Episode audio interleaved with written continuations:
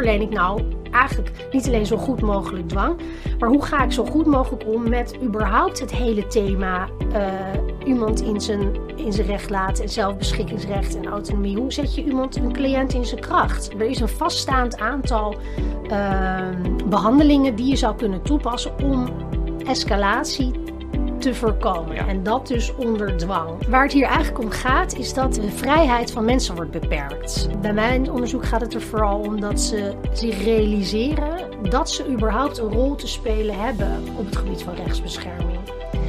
En dat dat ook een onderdeel is van goede zorg. Iemand die een gevaar voor zichzelf of zijn omgeving vormt, kan verplicht worden behandeld om ieders veiligheid te garanderen. Deze dwangzorg tast iemand persoonlijke autonomie aan. Het is daarom extra belangrijk dat eerstelijnsprofessionals over de juiste competenties beschikken om de belangen en de rechtspositie van personen te waarborgen.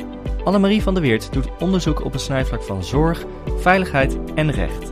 En in deze aflevering vertelt ze onder andere over de dilemma's die optreden bij het ingrijpen op iemands leven. Ik ben Daan Broekhuis en dit is de podcast Lessen uit Hu Onderzoek. Annemarie, welkom. Dank je. Um, eerder was jij werkzaam als journalist. Vanwaar de switch naar nou toch weer studeren en een onderzoek gaan doen? Ja, um, nou, ik was onderzoeksjournalist. Dus daar zat al wel een uh, behoorlijke uh, component in dat ik echt wel dingen wilde uitzoeken en meer wilde weten. Um, ja, ik was op een gegeven moment ook bezig met uh, journalistiek op het gebied van oorlogsmisdaden gepleegd door multinationals, dus bedrijfsleven, de witte bordencriminaliteit. En ik realiseerde me van ja, dat, is, dat zijn zulke ernstige misdrijven, daar wil ik eigenlijk meer van weten. Dus toen ben ik nog een master gaan doen aan de VU, internationale criminologie. En dat gaat eigenlijk over ja, grove mensenrechten schendingen, oorlogsmisdaden, genocide. Hoe, um, hoe berecht je nou mensen die ja, zich begeven op die ernstigheid van, ja, van misdrijven? En ja, daar valt ook eigenlijk terrorisme onder. Want dat wordt ook gezien als een van de ernstigste misdrijven die je kunt plegen. Omdat het zo'n grote schaal natuurlijk ook is en zoveel schade teweeg brengt. Ja. En vanuit uh, dat, ja, die specialisatie ben ik terechtgekomen bij het lectoraat Toegang tot het Recht. Want daar zit de lector Quirine Eijkman, die voorheen ook onderzoek heeft gedaan op het gebied van terrorisme. En toen hebben we gekeken van, ehm, ja, heel veel in Nederland is gedecentraliseerd. Dus dat mhm. betekent dat taken op het gebied van zorg en welzijn, maar ook veiligheid, nu belegd zijn bij gemeenten. Dus op lokaal niveau. En dan is de vraag natuurlijk, ja, hoe ga je met, als gemeente om met zo'n complex onderwerp, in dit geval terrorisme? Nou, het is natuurlijk niet zo dat zij terrorisme reactief aanpakken, daar hebben we andere diensten voor. Uh, inlichtingendiensten, natuurlijk ook opsporings- en vervolgingsapparaat. Uh, Maar zij zitten wel aan de preventieve kant om te kijken hoe kun je nou voorkomen dat mensen een bepaalde grens overgaan. Gedrag gaat het dus over. Nou, dat noemen we radicaliseringsprocessen. Het gaat eigenlijk over radicalisering naar geweldpleging, mhm. eventueel. Toen hebben we gezegd, als dat is belegd zeg maar, op lokaal niveau, hoe gaan lokale professionals, zoals jongerenwerkers of gemeenteambtenaren of wijkagenten, daar dan eigenlijk mee om? Ja. En toen is er een heel project ontstaan, want dat sloeg eigenlijk wel aan, omdat daar tot op dat moment niet ja, nauwelijks naar gekeken was. Het ging heel erg vaak over het reactieve, hè? dus wat mhm. na incidenten, maar niet zozeer over het uh, de handelswijze van professionals om proactief, preventief bepaalde gedragingen in te dammen en te voorkomen. Ja, en uh, dat zijn hele zware onderwerpen, oorlog, terrorisme. Um, nu is dwangzorg natuurlijk ook een vrij zwaar onderwerp, maar wel denk ik nog steeds een stukje minder zwaar dan oorlog en terrorisme. Um, hoe kwam je bij dwangzorg terecht? Bij deze, nou, eigenlijk bij het, jouw onderzoek? Ja, nou ja, dat heeft eigenlijk ook wel een beetje te maken met mijn journalistieke achtergrond. Kijk, uh, het gaat erom dat je bij beide onderwerpen uh, eigenlijk interveneert in een zo vroeg mogelijk stadium. Dus je grijpt in om mm -hmm. iets te voorkomen. Ja. En dat, wat je wil voorkomen is meer schade. Of, hè, uh, aan mensen hunzelf, maar ook aan de omgeving of de samenleving. Dus uh, het gaat ook daarbij allebei om de beoordeling van een gevaarscriterium in een zo vroeg mogelijk stadium. En omdat ik daar natuurlijk al wel alert op was van hoe, hoe wordt daarmee omgegaan in andere disciplines, uh, ja, was ik ook extra alert op al het nieuws uh, omtrent de aanpak verwarde personen. Dat is een, een term die eigenlijk rond 2015 is ontstaan. Um, en we hebben ook daar hele teams voor, beleidskaders. Want verwarde personen, ja, dat zijn die mensen die onaangepast of uh, ja, afwijkend gedrag vertonen in de openbare ruimte. Uh, gaan schreeuwen of weet ik, of daarmee en daarmee dus onrust en chaos kunnen creëren. Um, ja, dat is dus uh, vaak zit daar een geestelijke, uh, ja, mentale toestand achter. Kan zijn een stoornis, kan dus ook een ziekte zijn, maar hoeft niet altijd. Uh, kan ook een moment zijn, hè? Mm -hmm. een psychose vaak.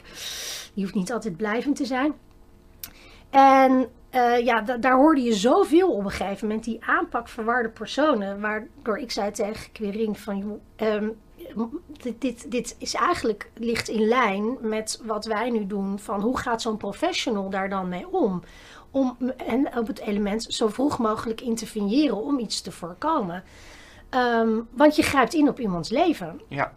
Nou ja, en daar, daar, ja, dat, daar vond ze ook heel interessant. Want dan kom je ook ja, op, het, op het rechtsgebied. Want als je ingrijpt op iemands leven, dan tast je dus, wat je al zei in de intro, iemands autonomie aan en het recht op zelfbeschikking. En we hebben natuurlijk ook uh, grondrechten, we hebben mensenrechten, waarin mensen de vrijheid hebben om uh, uh, zelfbeschikking over hun lijf, maar ook over hun wereldbeeld en over hun levensstijl. Dus ja, wat geeft dan een overheid of een lokale overheid het recht om daarop in te grijpen? En wanneer doe je dat? Wanneer is dat gelegitimeerd? Nou, daar zijn we toen, toen zei ik van ja, laten we daar onderzoek naar doen. En toen zei Curie, nou dan maken we daar een promotieonderzoek van. Want dat uh, is heel interessant. En in, binnen hogescholen heb je zoiets natuurlijk als een voucher. Waardoor mm -hmm. je dus subsidies kunt krijgen om promotieonderzoek te doen. Ja, en dat heb ik toen uiteindelijk gekregen. Kijk, mooi. En um, waar gaat jouw promotieonderzoek dan specifiek over? Want je noemde nu eigenlijk een heel breed scala. Uh, maar wat onderzoek jij specifiek? Ja, um, nou kijk, als je dus, uh, weer even uitgaan van dat zelfbeschikkingsrecht. Hè? Mm -hmm. Op het moment dat je zegt, goh, iemand vormt op dit moment uh, zo'n dreiging. Uh, en daar kan schade uit ontstaan voor hemzelf, haarzelf of anderen. Um, dat legitimeert dan om in te grijpen. Oké, okay, dat, is, uh, dat kan. Maar dan is natuurlijk wel de vraag: uh, hoe wordt dat dan gedaan? En wordt daarbij dus ook rekening gehouden met de belangen van die persoon, maar ook de rechtspositie? Ja. Nou, waar komt dat belangen- en rechtspositie vandaan? Dat is eigenlijk een voorwaarde die uh, staat in het uitgangspunt van de inspectie gezondheidszorg. En dat zegt: goede zorg houdt ook rekening met de belangen en de rechtspositie van de cliënt. Nou, dat is eigenlijk het enige wat er staat. Het wordt verder niet uitgelegd. Daar sloeg ik op aan. Ik wil weten nu, eigenlijk komend vier jaar, hoe zien die professionals dat element? Hoe, hoe hebben zij aandacht voor de belangen van? Mm-hmm. Wat houdt dat eigenlijk in? En hoe, wat, wat, wat verstaan zij onder het verankeren van die rechtspositie? Hoe denken zij dat te kunnen waarborgen? Oftewel, hoe zien zij eigenlijk hun eigen rol om dat te realiseren? En de vraag is natuurlijk, waarom is dat belangrijk? Nou omdat uh, sinds 1 januari 2020 is er nu een nieuwe wet. De wet verplichte geestelijke gezondheidszorg. En die heeft ook iets meer handelingsruimte gegeven voor professionals. Ja. Voorheen kon je alleen verplichte zorg opleggen aan iemand in een gesloten instelling. Dus bij opname, gedwongen Mhm. opname. Nou, door die nieuwe wet is het ook mogelijk om dat bij iemand thuis te kunnen doen of in de openbare ruimte.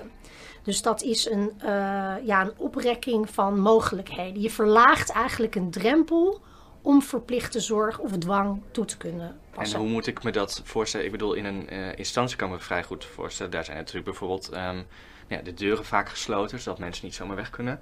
Maar ja, als ik thuis ben, dan zou ik toch gewoon de deur uit kunnen gaan als mijn uh, zorgverlener komt. Als ik zelf uh, onder dwangzorg zit. Hoe, hoe gaat dat thuis? Voor verplichte zorg, daar zijn een, een, een vaststaand aantal uh, mogelijkheden die je kunt uitvoeren hoor. Dus het is, het is niet zo dat je zomaar alles kan doen met iemand. Dat is, dat is natuurlijk niet zo. Maar het gaat vaak vooral om bijvoorbeeld het gedwongen nemen van medicatie.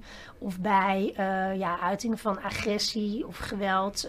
misschien wel fixatie. Uh, dus dat is het, ja, het vastbinden. Uh, maar je kunt ook communicatiemiddelen afnemen, zodat mensen niet meer uh, kunnen bellen of de hele tijd internet gebruiken als dat passend is. Wat je eigenlijk wil voorkomen is escalatie continu. Dus er is een vaststaand aantal ehm, behandelingen die je zou kunnen toepassen om escalatie te voorkomen. En dat dus onder dwang. Maar het is niet zo dat, een, dat het volledig vrij spel is natuurlijk. Nee, precies. Maar alsnog is het een, een eh, flink ingrijpen op iemands persoonlijk leven. Ja.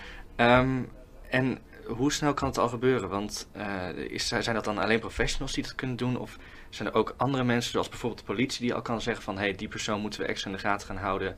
Uh, en waarbij dan meteen ja, eigenlijk een inbreuk wordt gemaakt op iemands rechten, om het zo maar te zeggen?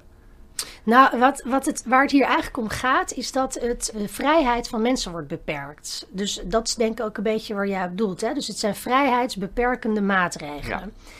Um, nu heeft in principe de politie daar sowieso natuurlijk al een, een bepaald hè, monopolie op, want die kan iemand uh, arresteren en, en, in een cel zetten, bij wijze van spreken, als zij denken dat dat nodig is. Alleen als iemand natuurlijk in een verwarde toestand verkeert, door geestelijke stoornis of een, een, een, tijdelijke geestelijke toestand, waardoor die ook bijvoorbeeld niet meer wilsbekwaam zou kunnen zijn, ja.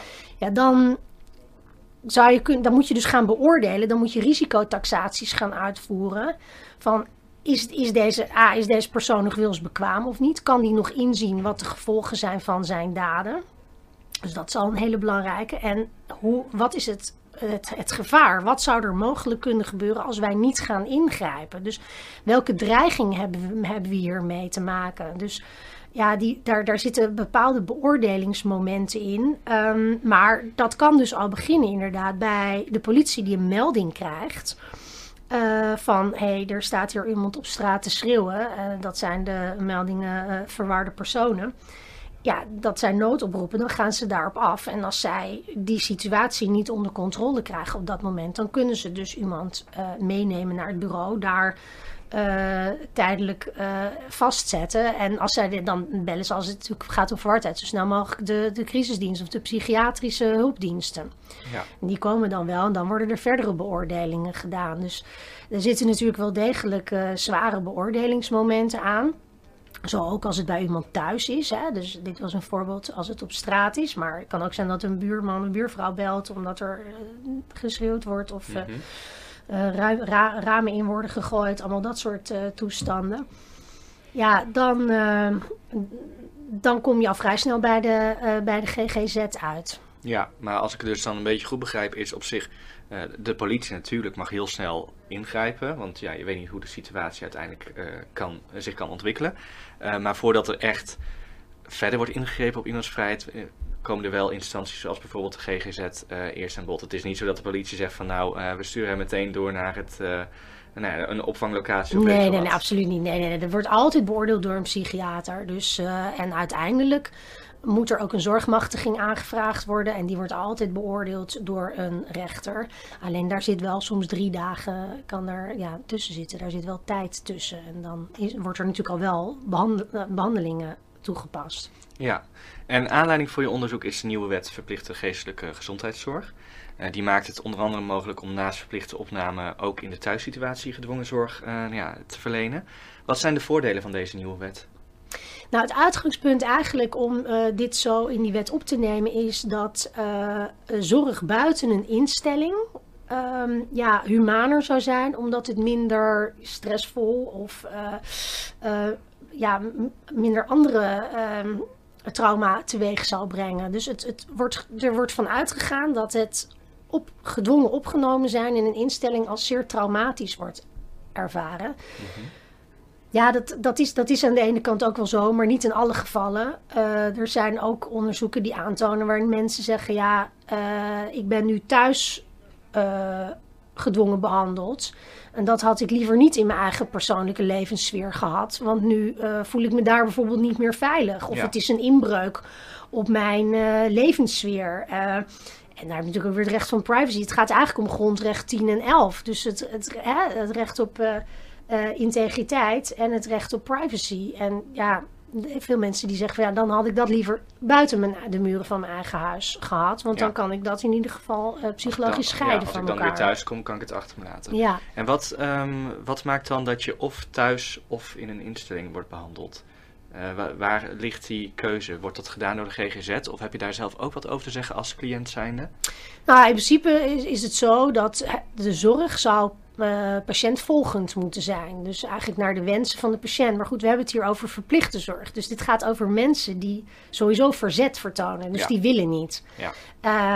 Uh, dus ja, die, die willen allebei niet. Die willen en niet thuis uh, verzorgd worden, maar ook niet in een instelling. Dus er zit natuurlijk een verzet bij. Hè? En dan is het ook nog eens, ondanks dat verzet, kan het ook zo zijn dat ze eigenlijk niet op dat moment in staat zijn tot een redelijke beoordeling van hun eigen situatie. Dus dat is die wilsbekwaamheid of wilsonbekwaamheid.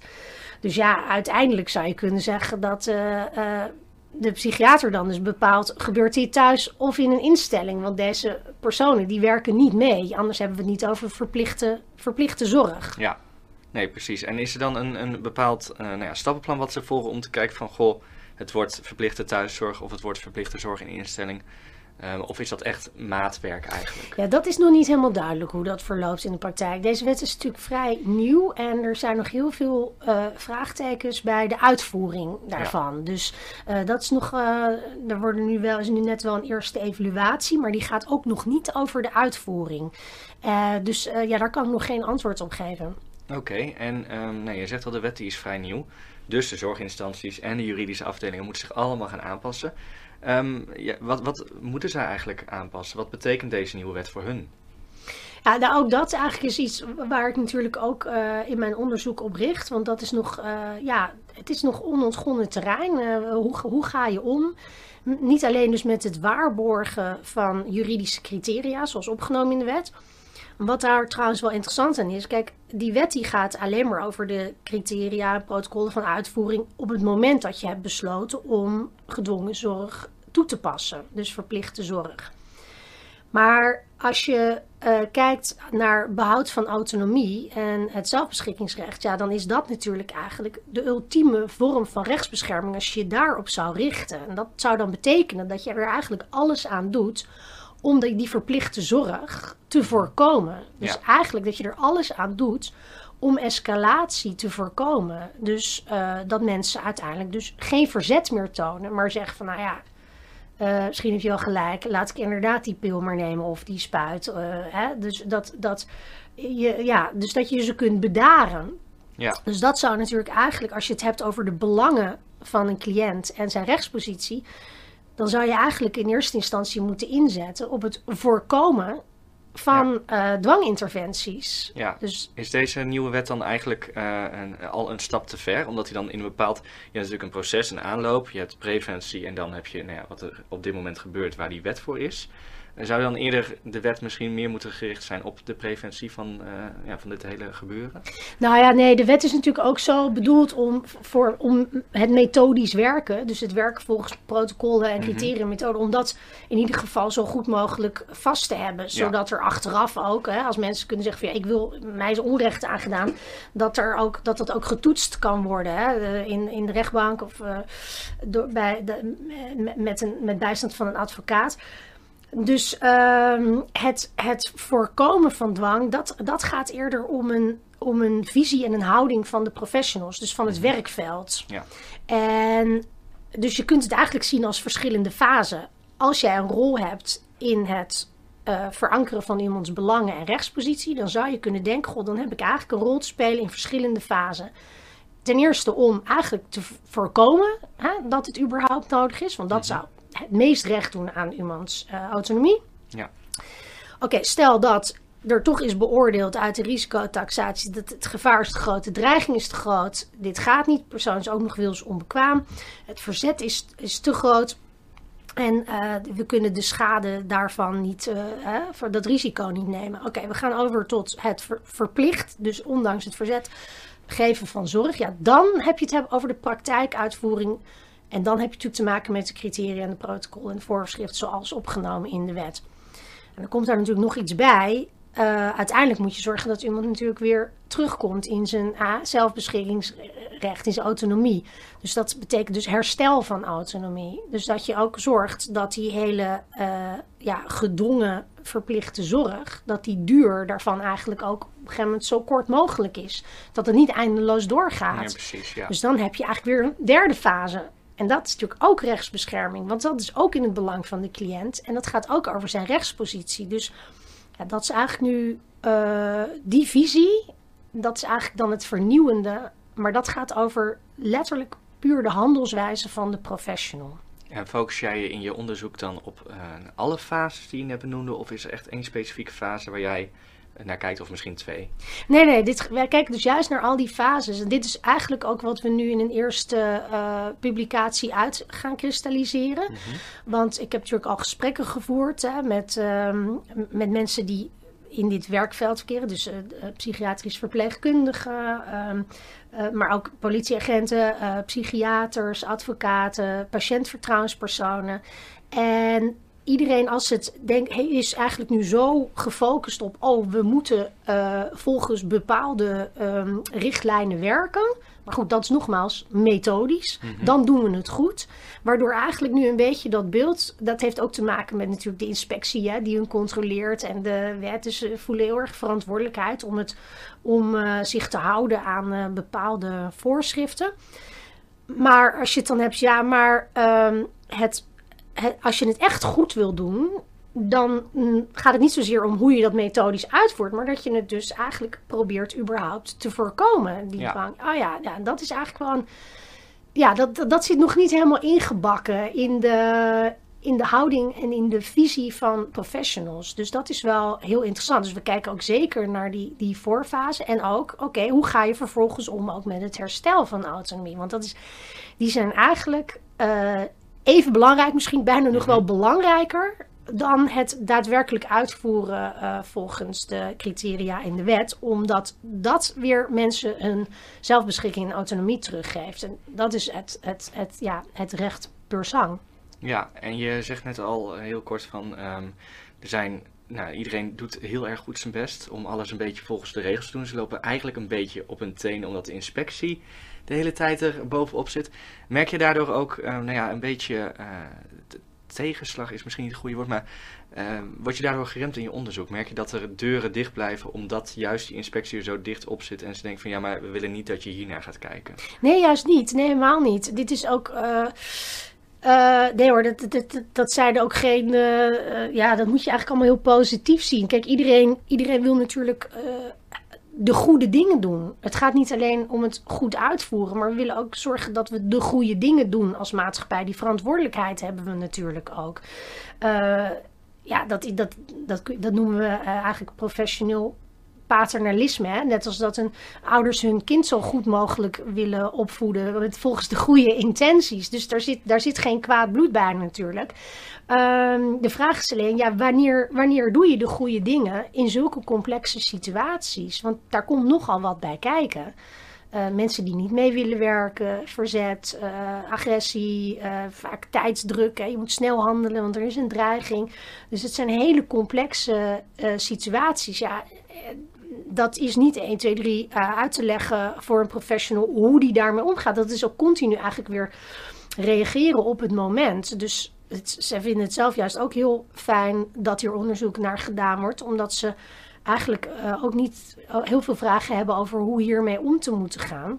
Ja. Met name, hoe verleen ik nou eigenlijk niet alleen zo goed mogelijk dwang, maar hoe ga ik zo goed mogelijk om met überhaupt het hele thema uh, iemand in zijn, in zijn recht laten en zelfbeschikkingsrecht en autonomie. Hoe zet je iemand, een cliënt in zijn kracht? Dat is een, dat is een uitgangspunt per definitie van de zorg. Ja, en daar doe jij op dit moment eigenlijk onderzoek naar van, goh, uh, kunnen we daar een soort van een handboek voor die mensen voor maken, dat het allemaal wat duidelijk wordt, want die ene zin in de wet is toch wel heel vaag.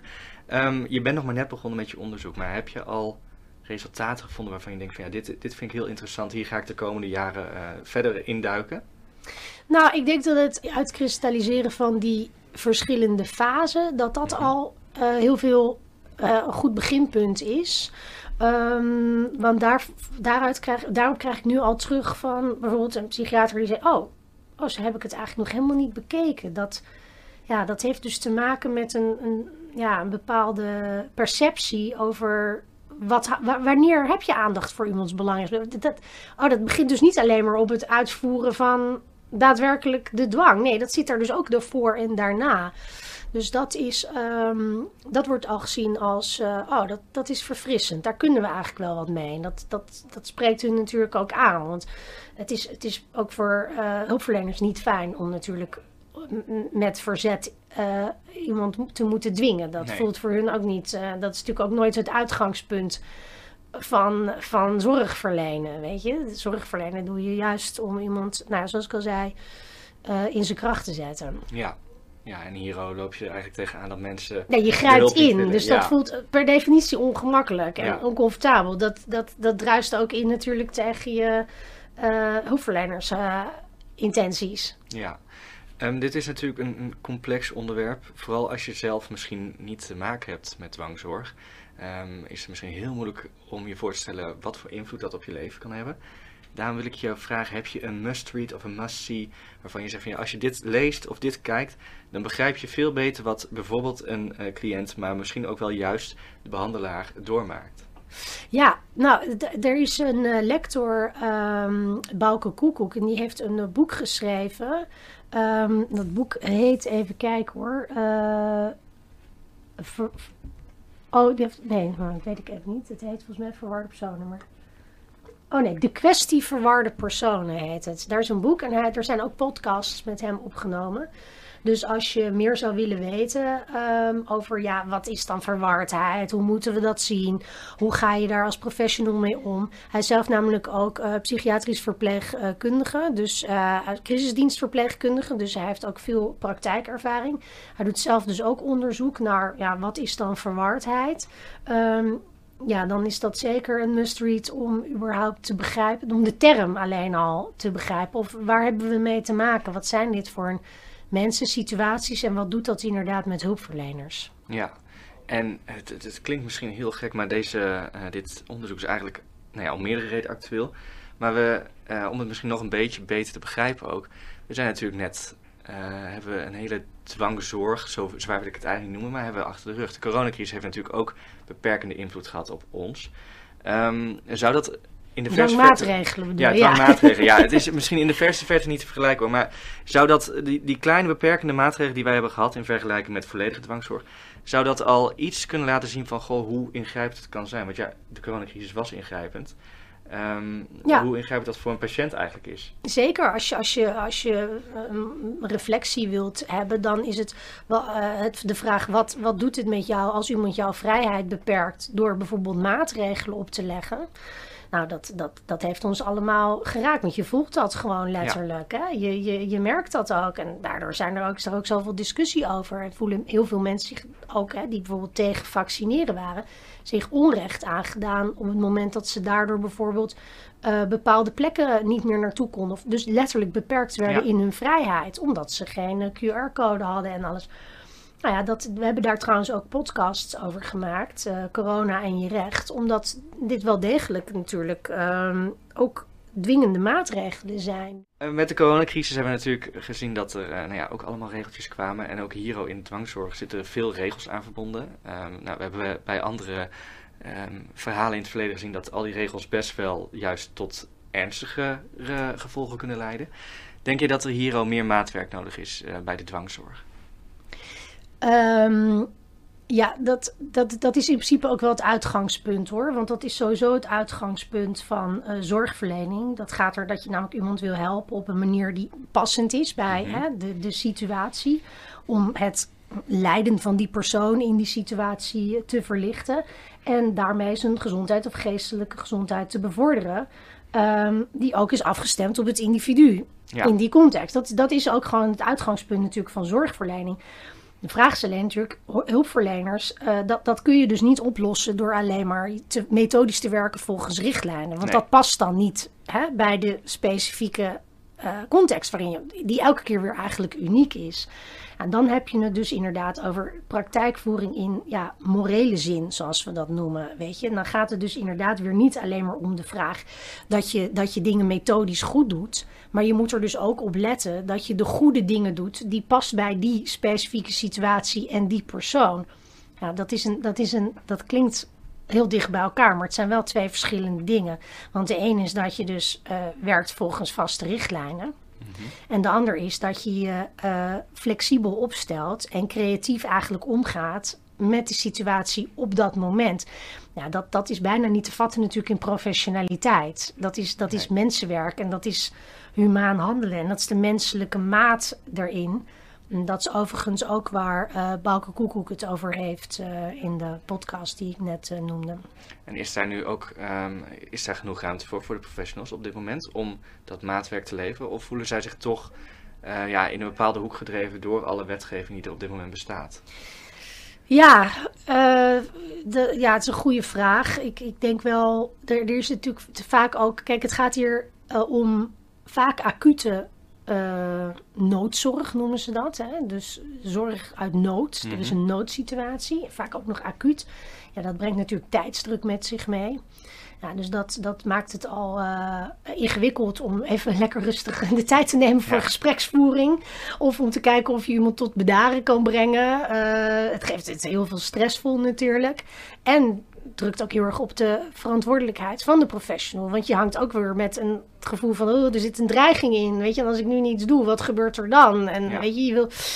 Ja, dus het is, het is natuurlijk heel makkelijk gezegd hè, dat je moreel moet handelen. Maar ga er maar eens aan staan in die situatie. Ja, dus, en uh, een situatie waar acuut, uh, nou ja, waar je snel moet denken. En dan ook nog moet nadenken aan de patiënt in dit geval. Ja, ja. Dat is niet makkelijk. Um, heb jij uh, na, nou ja, na het begin van je onderzoek wat je nu hebt gehad, heb jij tips voor aankomende uh, professionals of juist mensen die nu al uh, in het vakgebied zitten, um, hoe je dat het beste kunt aanpakken? Hoe je toch de regeltjes kunt volgen en adequaat kan handelen, maar toch ook wel die ja, menselijke maat erin kan houden?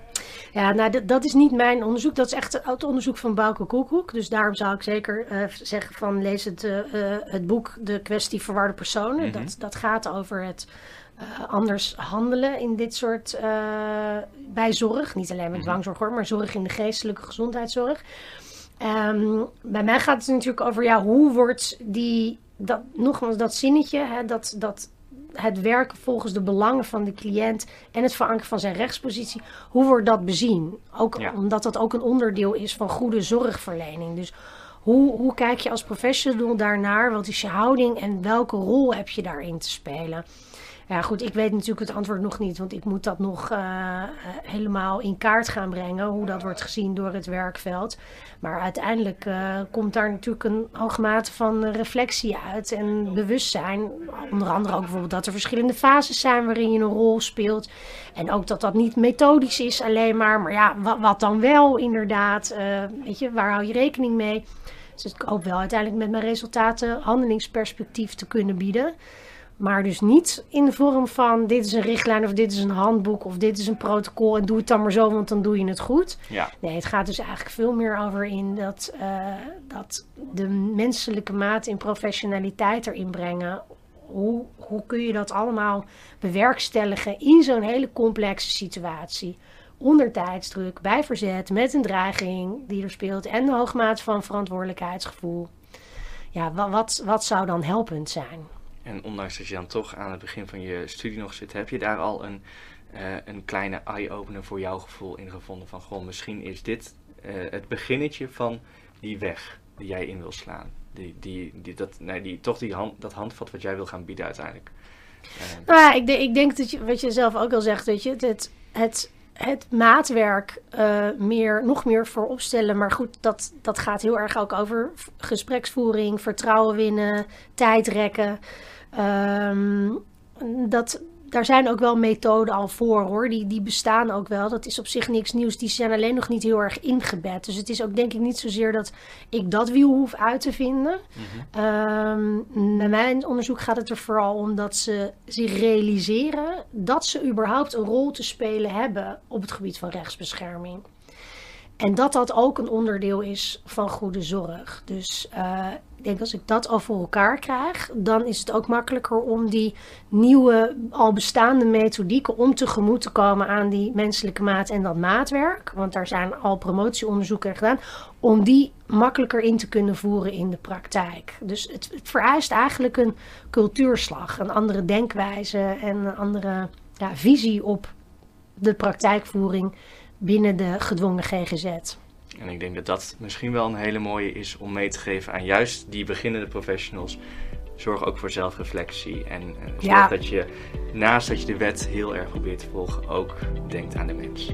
Eh, ja, en dan vooral natuurlijk aan het, wees je bewust dat je rol hebt te spelen in dat zelfbeschikkingsrecht, het recht op privacy. Je maakt inbreuk op iemands persoonlijke levenssfeer en het gaat hier om vrijheidsbeperkende maatregelen. Dat is echt wel iets om eh, heel goed over na te denken.